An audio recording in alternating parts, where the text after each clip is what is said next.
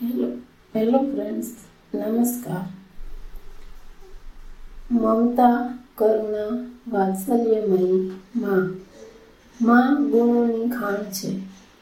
આપણા ગૌરવમય ઇતિહાસમાં એવા અસંખ્ય મહાન ચરિત્રના ઉદાહરણો છે, જેને નાનપણથી જ એક કલાકૃતિ જેમ શણગારવામાં આવ્યા છે. શ્રેષ્ઠ સંસ્કારો, ઉત્તમ વિચારોના પાયાની ઈટોની માફક તેમના ચારિત્રનું નિર્માણ કર્યું છે. તેમને એવું ઉત્તમ વાતાવરણ પૂરું પાડ્યું છે, જેમાં ઉછરીને નાની કૂપણ ઊભાથી બહાર આવીને ભવિષ્યમાં મહાન વ્યક્તિત્વ બનાવીને સમાજમાં ઊંચાઈ પર લાવે છે.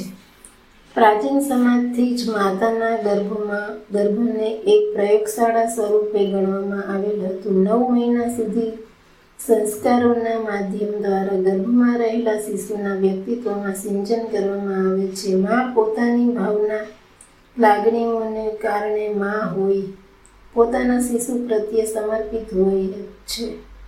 સમર્પણમાં જ તેમને અનોખો આનંદ અને સંતુષ્ટિ પ્રાપ્ત થાય છે. મા ગુણોની ખાણ છે. મમતા, કરુણા, વાત્સલ્ય જેવા ભાવોને તે કોઈ જગ્યાએથી શીખતી નથી. આ તો તેમના હૃદયનું મમતાનું મમત્વ સાથે સંલગ્ન હોય છે. જેમ કે ફૂલની અંદર સુગંધ રહી છે, દૂધ સાથે ઉજ્જળવતા રહી છે આ સંસારમાં ક્રૂરમાં ક્રૂર ગણવામાં આવતા લોકોને પણ માની મમતાની દિવ્યતાનો અનુભવ થાય છે. નાદિર શાહે કહ્યું હતું કે મને માતાના અને ફૂલોમાં કોઈ તફાવત જોવા મળતો નથી. મા પોતાના પ્રબળ વિચારોથી, વેગવંતા વિચાર પ્રવાહોથી પોતાના શિશુને જીવનની દિશા પ્રદાન કરે છે. ગર્ભસ્થ શિશુ પર આ સંસ્કારોનો એટલો પ્રભાવ પડે છે, તેનું ઉજળું ઉદાહરણ છે પ્રહલાદ પૌરાણિક કથા અનુસાર જ્યારે પ્રહલાદની માતા ક્યાદુને નારદજીએ બ્રહ્મ બ્રહ્મ જ્ઞાન આપ્યું ત્યારે તે ગર્ભવતી હતી.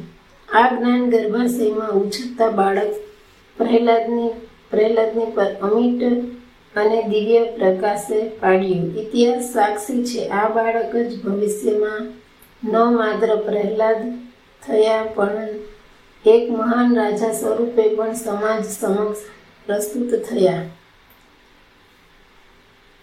શ્રીમદ ભાગવત પુરાણ, ભાગવત પુરાણમાં ત્રણ વર્ષનો ધ્રુવ જ્યારે પોતાની, પોતાના પિતાની ગોદમાં બેસવાનું ઈચ્છે છે ત્યારે તેમની સાવકી માતા સુરુચિએ તેમને ધક્કો મારી ઉતારી પાછો તગડી મૂકે છે. ધ્રુવની આંખમાંથી અશ્રુઓ આવે છે ત્યારે માતા સુનીતિએ બધી વાત કહી સંભળાવી. સુનીતિએ ધ્રુવને પ્રતિશોધનો માર્ગ ન બતાવતા પરમાત્માની પ્રાપ્તિ પ્રત્યે અગ્રેસર અગ્રેસર કર્યો.